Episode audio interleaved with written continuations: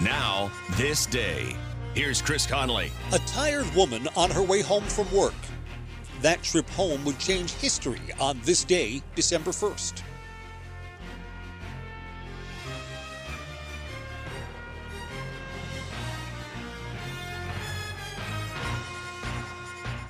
Parenting is hard. Technology can make it harder. The Family Media Plan developed by the American Academy of Pediatrics helps make it easier.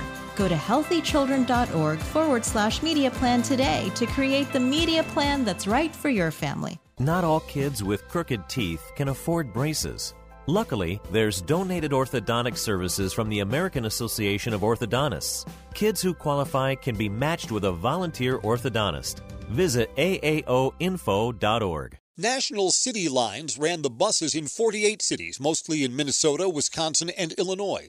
But they also had contracts to run the city buses in five southern states Jackson, Mississippi, Tampa, Jacksonville, Florida, Mobile, and Montgomery, Alabama. In those Jim Crow states, black riders had to sit in the back of the bus behind the rear exit door. And if the bus was full, black riders in the back would have to give up their seats for white passengers. Rosa was coming home from her job as a seamstress and she was tired. She had also attended an NAACP meeting where there were discussions about how to peacefully protest unjust local ordinances.